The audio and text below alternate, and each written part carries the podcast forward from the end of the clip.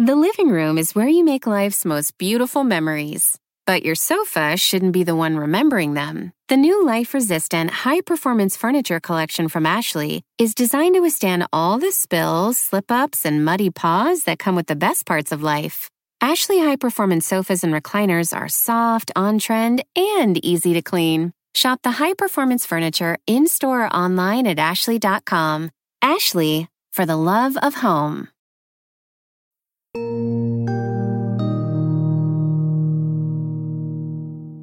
The start of this story never gets any less surprising, no matter how many times it resurfaces. It's sometimes called the business plot, but that's too forgettable a name. The unforgettable name associated with it is the hero of the business plot, a man named Smedley Darlington Butler. Great pleasure in introducing to you Major General Smedley Butler, uh, retired of the U.S. Marine Corps. In the early 20th century, Smedley Butler was not just a great name, he was a household name. He was a Marine general. He was the most decorated Marine in U.S. history at the time. And in the mid 1930s, Smedley Butler went public with this shocking claim that a shadowy cabal of rich and powerful business interests had tried to recruit him to lead a coup, a fascist coup, against President Franklin D. Roosevelt. I appeared before the Congressional Committee, the highest representation of the American people, under subpoena to tell what I knew of activities which I believe might lead to an attempt to set up a fascist dictatorship. The plan as outlined to me was to form an organization of veterans, to use as a bluff or as a club at least, to intimidate the government and break down our democratic institutions. The upshot of the whole thing That's the real that I was Smedley Butler. Lead an organization- You might have seen the movie Amsterdam that came out last year. The plot of that movie, or at least part of the plot, was sort of loosely based on this story. And it was Robert De Niro who played the part of the Smedley Butler character. I've been offered money to become the self appointed leader of the veterans, veterans like you. This story, the Smedley Butler business plot story, it does get sort of re remembered every few years. And like I said, every time it resurfaces, it's still surprising, it's still unnerving. And after the January 6th attack on the US Capitol, when we all went scrambling for things that might help us understand what had just happened, the Smedley Butler business plot story had another one of its moments in the press. The Washington Post, in particular, retold the story a week after January 6th. They said, quote, as the dust settles after the pro-Trump attack on the U.S. Capitol, the similarities are hard to ignore. And that's absolutely true, for sure. But here is something that I did not know. Inside the story of Smedley Butler and the business plot, that failed coup, there's an echo of January 6th that's more direct and maybe more illuminating for us now in 2023. It's this other part of the story about who exactly tried to recruit Smedley Butler to this plot, why they picked him as their choice to lead it, and most importantly, why they thought it would work. Because it turns out the people who came to Smedley Butler and tried to recruit him to lead an army of veterans to march on the Capitol and overthrow FDR, the reason they thought this idea would work is that they had just seen it work. They had seen in real life a mob attempt to storm the seat of a Democratic government to try to block the peaceful transfer of power, to install a post Democratic, elections don't matter anymore, far right, fascism friendly leader instead. They had seen a mob storm the seat of government to try to pull that off, and they'd seen it work. They had seen the mob succeed. So here's a question.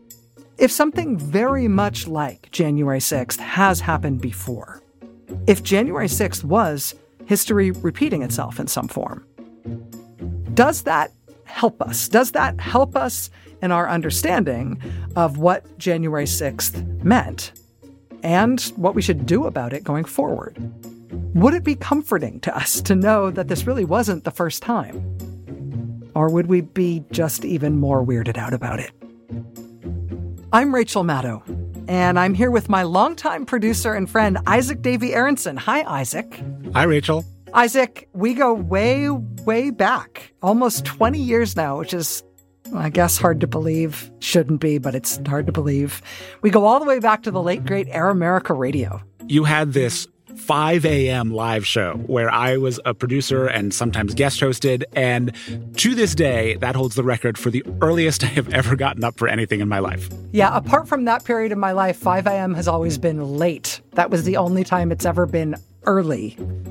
But yeah, this podcast that we're doing now, this comes out of our many years of working together, not just at Air America Radio at odd hours of the day, but more recently, our many years of making The Rachel Maddow Show together on MSNBC. And if you have watched The Rachel Maddow Show on MSNBC, you may have noticed that we often look for stories from history to help us make sense of what's happening now.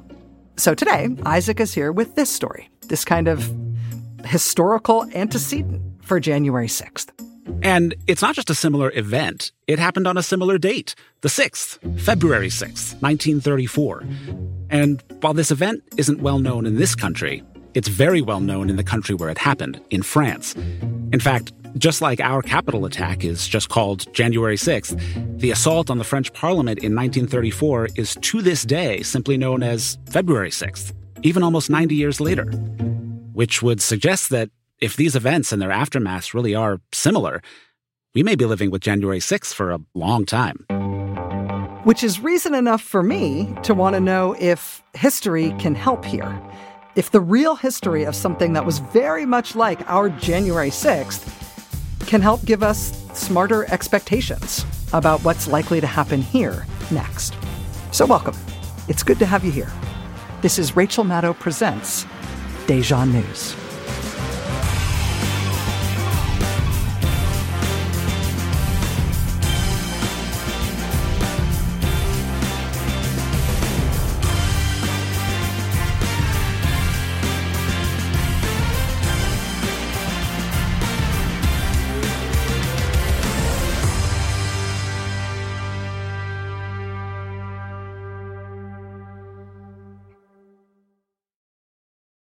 Get ready for an eye opening journey through history with Rachel Maddow's latest book, Prequel An American Fight Against Fascism. In it, Maddow uncovers the chilling tale of the rise of a clandestine ultra right authoritarian movement aimed at undermining American democracy and installing a fascist regime during World War II, as well as the heroic efforts of activists and journalists who fought back. Prequel is a resonant and relevant tale of our own disquieting times. Prequel by Rachel Maddow, available wherever books and audiobooks are sold. The living room is where you make life's most beautiful memories. But your sofa shouldn't be the one remembering them. The new life resistant, high performance furniture collection from Ashley is designed to withstand all the spills, slip ups, and muddy paws that come with the best parts of life. Ashley high performance sofas and recliners are soft, on trend, and easy to clean. Shop the high performance furniture in store or online at ashley.com. Ashley, for the love of home.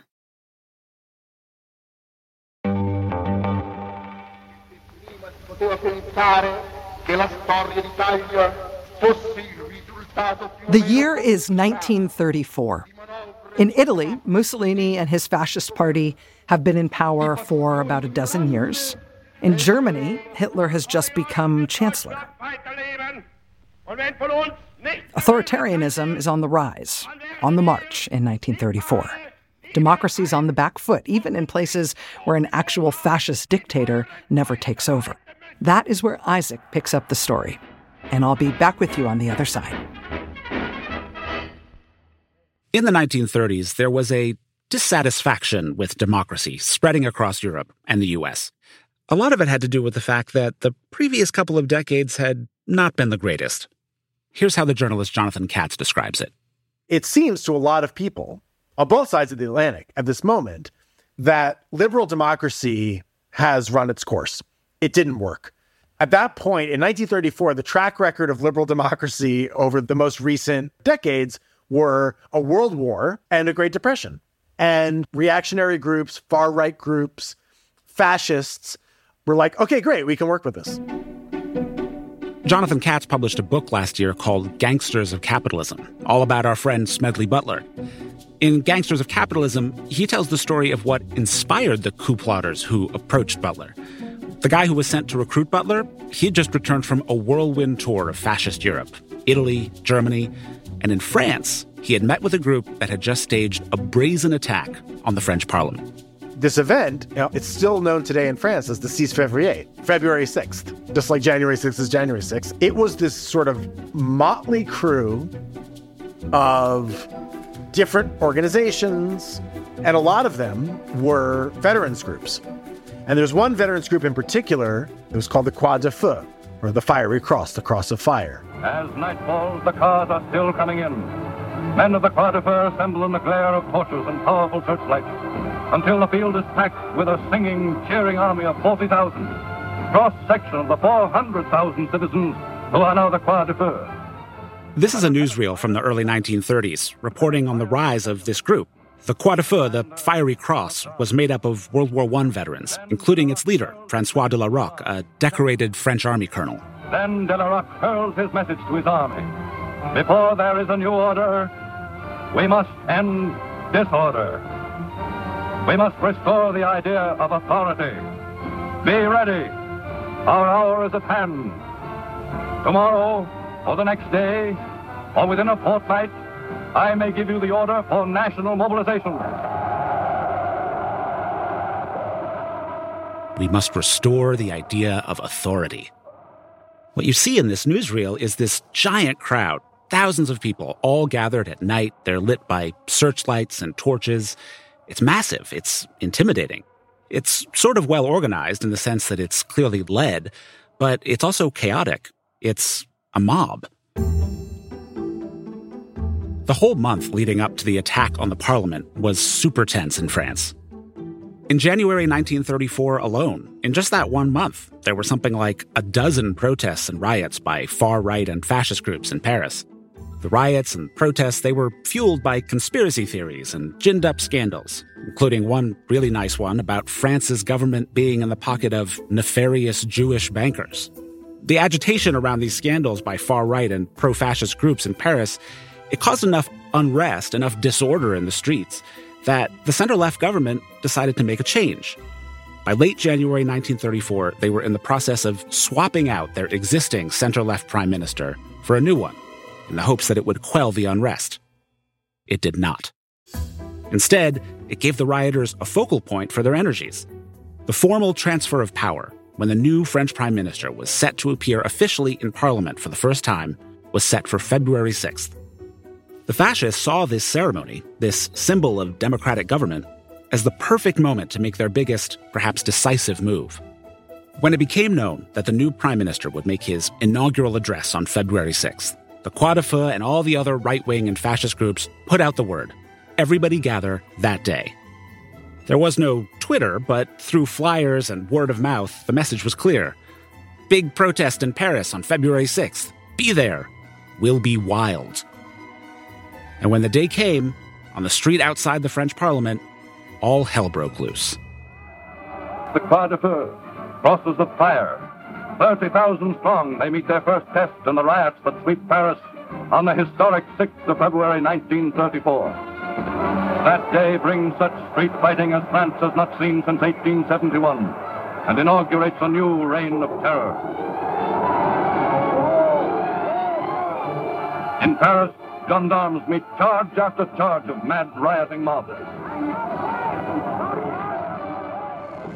Until 2:30 a.m., the crowds attacked police with swords and sabers and clubs. This is Yale professor Alice Kaplan describing what went down that night as tens of thousands of rioters tried to force their way to the Parliament building. Trees were torn out by their roots, fences were smashed. There was literally blood on the streets. A bus was overturned and set on fire. Rioters picked up rocks and pieces of paving stones and hurled them at the police, who were trying to hold the line at a bridge just opposite the Parliament building. Some of the rioters didn't need to find projectiles, they were already armed. Some even reportedly had poles with razor blades on the ends to disable police horses.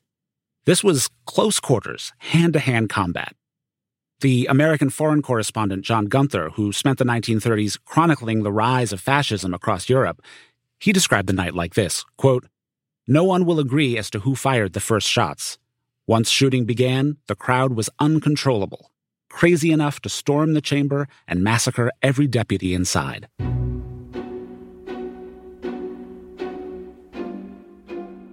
At least 15 people were killed that night, mostly rioters. Around 2,000 people were injured. Meanwhile, inside the parliament, they're trying to formalize the transfer of power to the new leader, the new prime minister, while the lawmakers are totally under siege. They're bracing for rioters to break down the doors at any moment. The new prime minister is trying to make his inaugural speech, trying to show that the government will continue and do its work in the face of this mob intimidation. And you might think that facing a murderous, huge armed mob intent on breaking into your workplace might bring everyone in the room together in common cause, at least for that moment. But that doesn't happen. Instead of presenting a united front of democracy against the fascist mob, inside the chamber, right wing lawmakers start shouting down the new prime minister. They're threatening to go out and join the rioters themselves.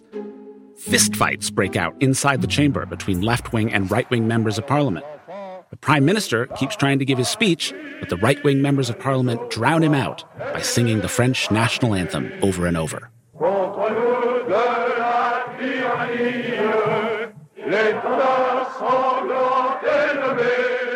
That was February 6th, 1934. The riot at the gates was epic and deadly and consequential. The next morning, as Paris counted its dead and tended to the wounded in its trashed streets, the new prime minister, the prime minister whose inaugural session of parliament was brought to a halt by a violent mob, he quit. He resigned. They do succeed in putting the fear of God into French politics. Journalist Jonathan Katz again. This convinces a lot of people in the French establishment that people are really, really angry and they have to sort of give in. And so the government falls. The transfer of power does not take place, and instead a center right government comes into power. In that sense, February 6th is immediately more successful than January 6th. It was a left wing prime minister, a center left leader who was supposed to take over the government, who was supposed to be sworn in on February 6th. Instead, after the fascist riot, the replacement prime minister and cabinet that lawmakers installed in reaction to the violence were a who's who of the French right, including Marshal Pétain, who in just a few years' time would lead what was called the Vichy government, which actively and enthusiastically collaborated with Hitler and the Nazis after Germany invaded France in World War II.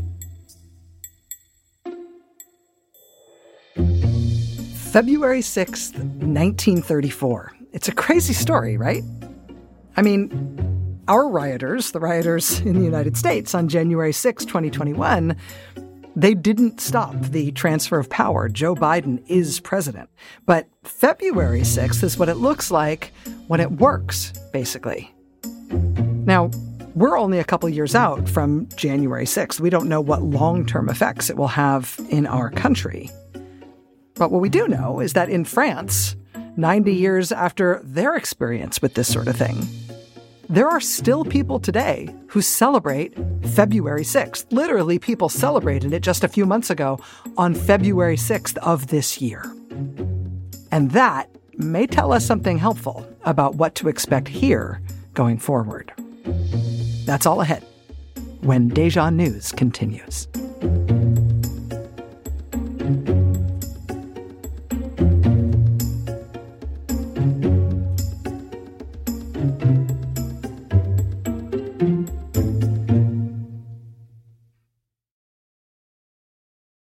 The living room is where you make life's most beautiful memories. But your sofa shouldn't be the one remembering them. The new life resistant, high performance furniture collection from Ashley is designed to withstand all the spills, slip ups, and muddy paws that come with the best parts of life. Ashley high performance sofas and recliners are soft, on trend, and easy to clean. Shop the high performance furniture in store or online at Ashley.com. Ashley, for the love of home. You can live out your MasterChef dreams when you find a professional on Angie to tackle your dream kitchen remodel.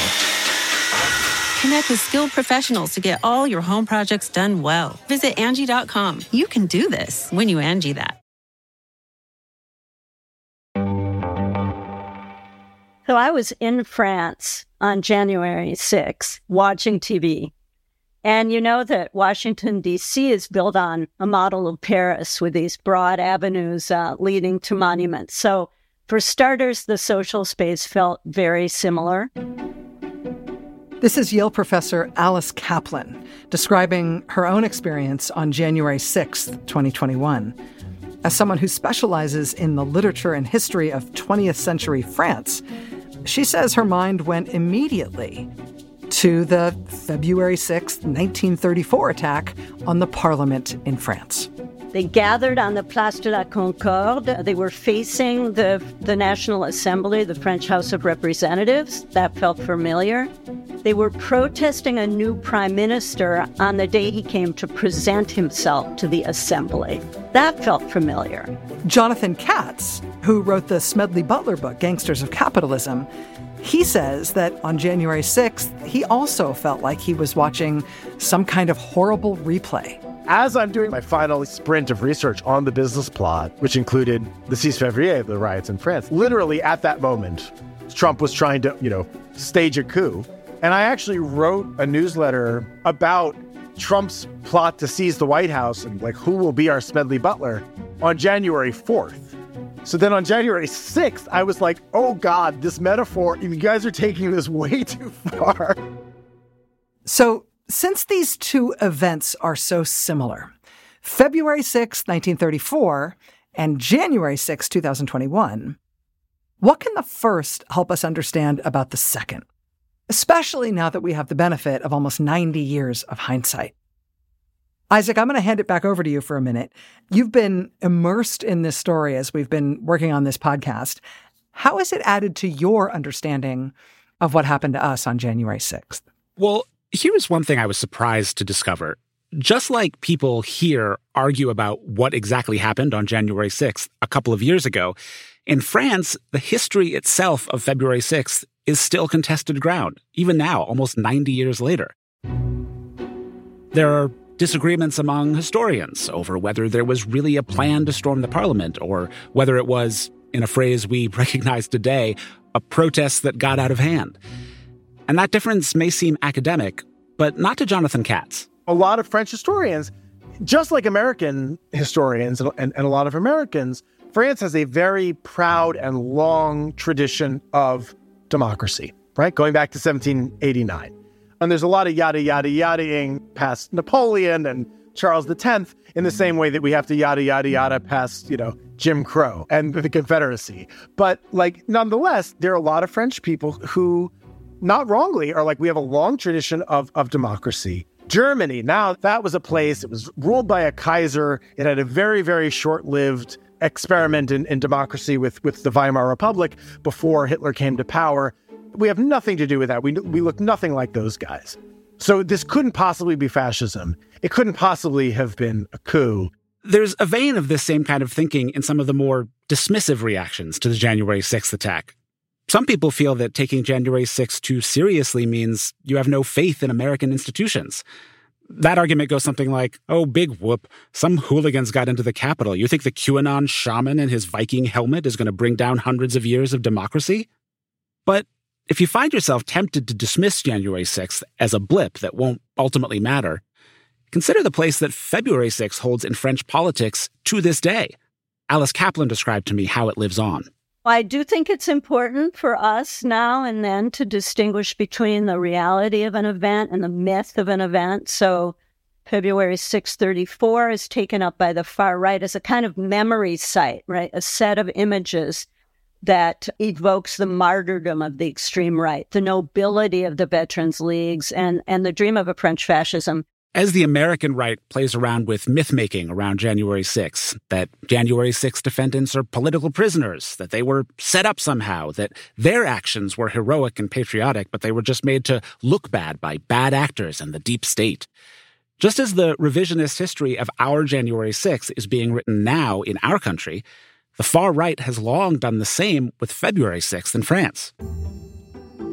After World War II, a fascist writer named Robert Brasillach was executed for collaborating with the Nazis. But before he died, Brasillach became one of the chief myth makers of February 6th, and the February 6th mythology he created long outlived him. He liked to say that his enthusiasm for fascism was inseparable from the memory of February 6, 1934. And he used to go to the Place de la Concorde every February 6th to commemorate the event. He said, quote, if February 6, 1934 was a failed plot, it was an instinctive and magnificent revolt, a night of sacrifice that remains in our memory with its odor, its cold wind, its pale running figures, its people gathered on the sidewalks, its invincible hope of a national revolution. You can't get much grander than that.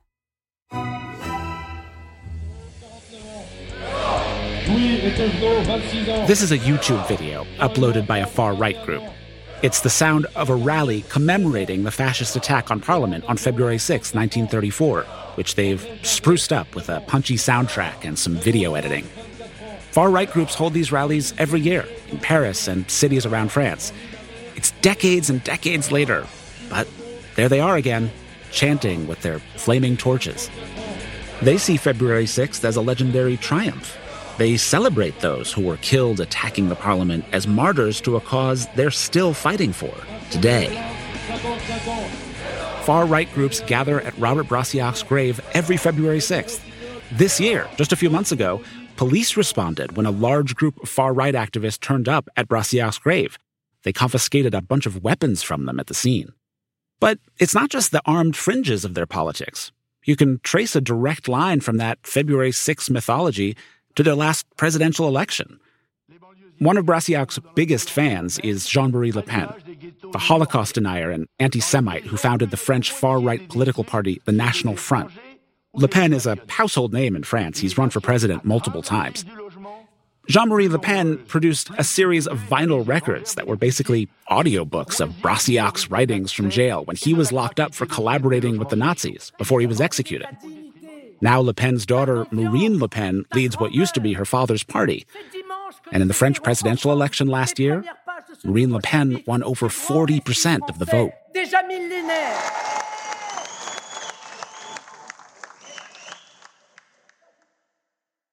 Isaac, this may be asking too much, but is there a slightly more optimistic note that we might be able to end on here? I think there might be. It all depends on where on the historical timeline you look. So, the mob attack on the parliament, which effectively deposed the center left elected government and installed a far right government instead. So, that took place in 1934. And it was just a few years later in 1940 when Nazi Germany invaded France. But in between, something really fascinating happened. The center left and the left left, they looked at what had just happened on February 6th and decided that desperate times called for desperate measures. Whatever had separated various groups on the left and in the center before, those disagreements were nothing compared to the fascist threat menacing everyone from the far right. And so they put aside their differences and came together in this broad based, unified, explicitly anti fascist coalition. Everybody welcome, as long as you're against the fascists. In the next elections, in 1936, they ran on that anti fascist platform. Don't let February 6th happen again, basically. They presented themselves as running not just against the government in power, but against the fascist movement of the Croix de Feu and its leader, Colonel de la Rocque. Communists and socialists, forgetting their differences in the face of a common enemy, joined forces as the Front Populaire. On Bastille Day, parade 200,000 strong through Paris, shouting, Hang de. And they won. Big time. Just a resounding victory. France got its first socialist and first Jewish prime minister, Leon Blum. And his government instituted enormous social benefits, including the 40 hour work week, paid time off, increased wages, a big public works program, which, of course, had a mirror image across the Atlantic in FDR's New Deal. I pledge myself to a new deal for the American people.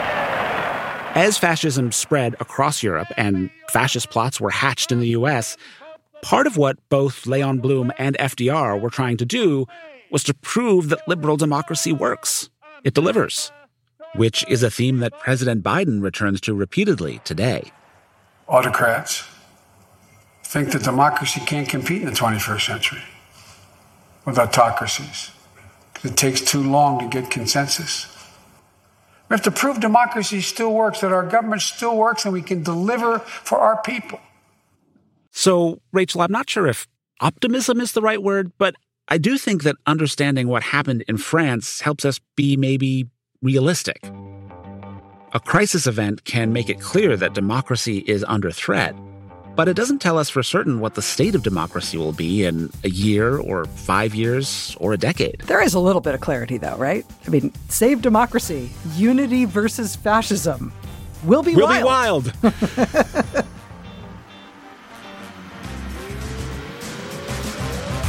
So that's going to do it for our first episode of Deja News. Isaac, what do you got for us next week?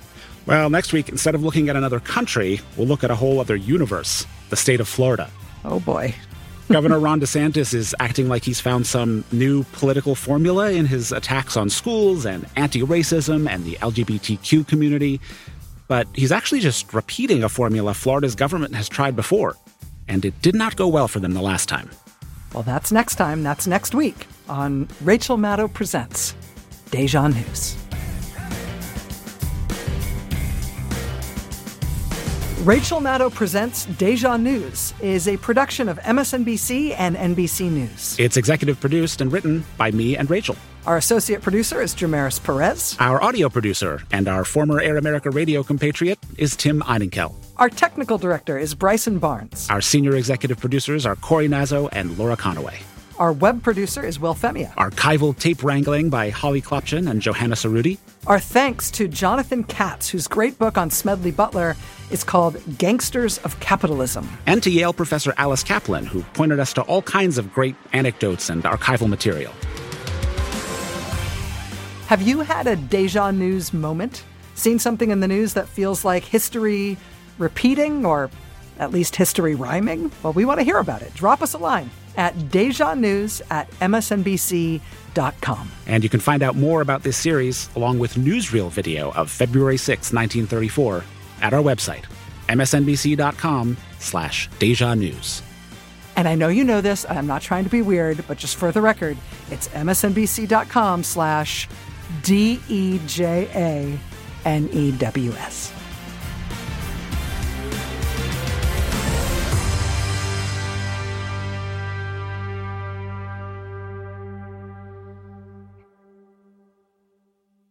Now, almost daily in martial review through the streets of Marseille, Strasbourg, Lille, Valenciennes, Calais, Paris, past the grim, purposeful legions of the Croix de Feu. The movement captures the imagination of the finest young men in the land. Republican France at last realizes that here is a powerful, well disciplined army of 300,000, led by a determined figure who wears the look of a dictator.